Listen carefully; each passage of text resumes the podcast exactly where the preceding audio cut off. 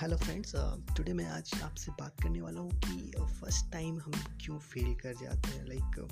First time मस always fail reason behind that कि हम फ़र्स्ट टाइम काफ़ी एक्साइटमेंट के साथ किसी भी चीज़ को स्टार्ट करते हैं uh, लेकिन कुछ दिन काम करने के बाद uh, हम फेल कर जाते हैं। लेकिन कई बार ऐसा देखा जाता है कि सेकेंड टाइम जब हम उस चीज़ को स्टार्ट करते हैं तो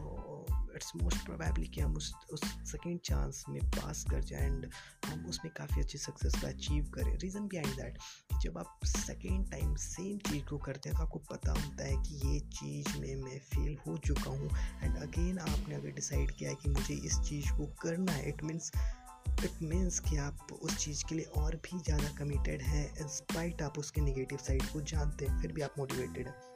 सो ये काफ़ी फ़ेमस सा फ्रेज़ है कि first timers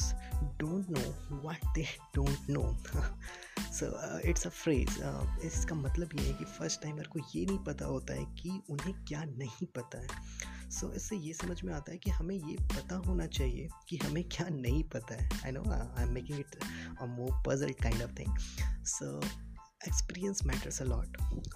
negative side को भी देख के किसी चीज़ के लिए अगर मोटिवेटेड हैं आप कमिटेड हैं और आप उसे फिर से स्टार्ट करते हैं। सो so, आप उसमें पास होते हैं। So quick take for my side always trust on your second attempt okay all the all the best have a good day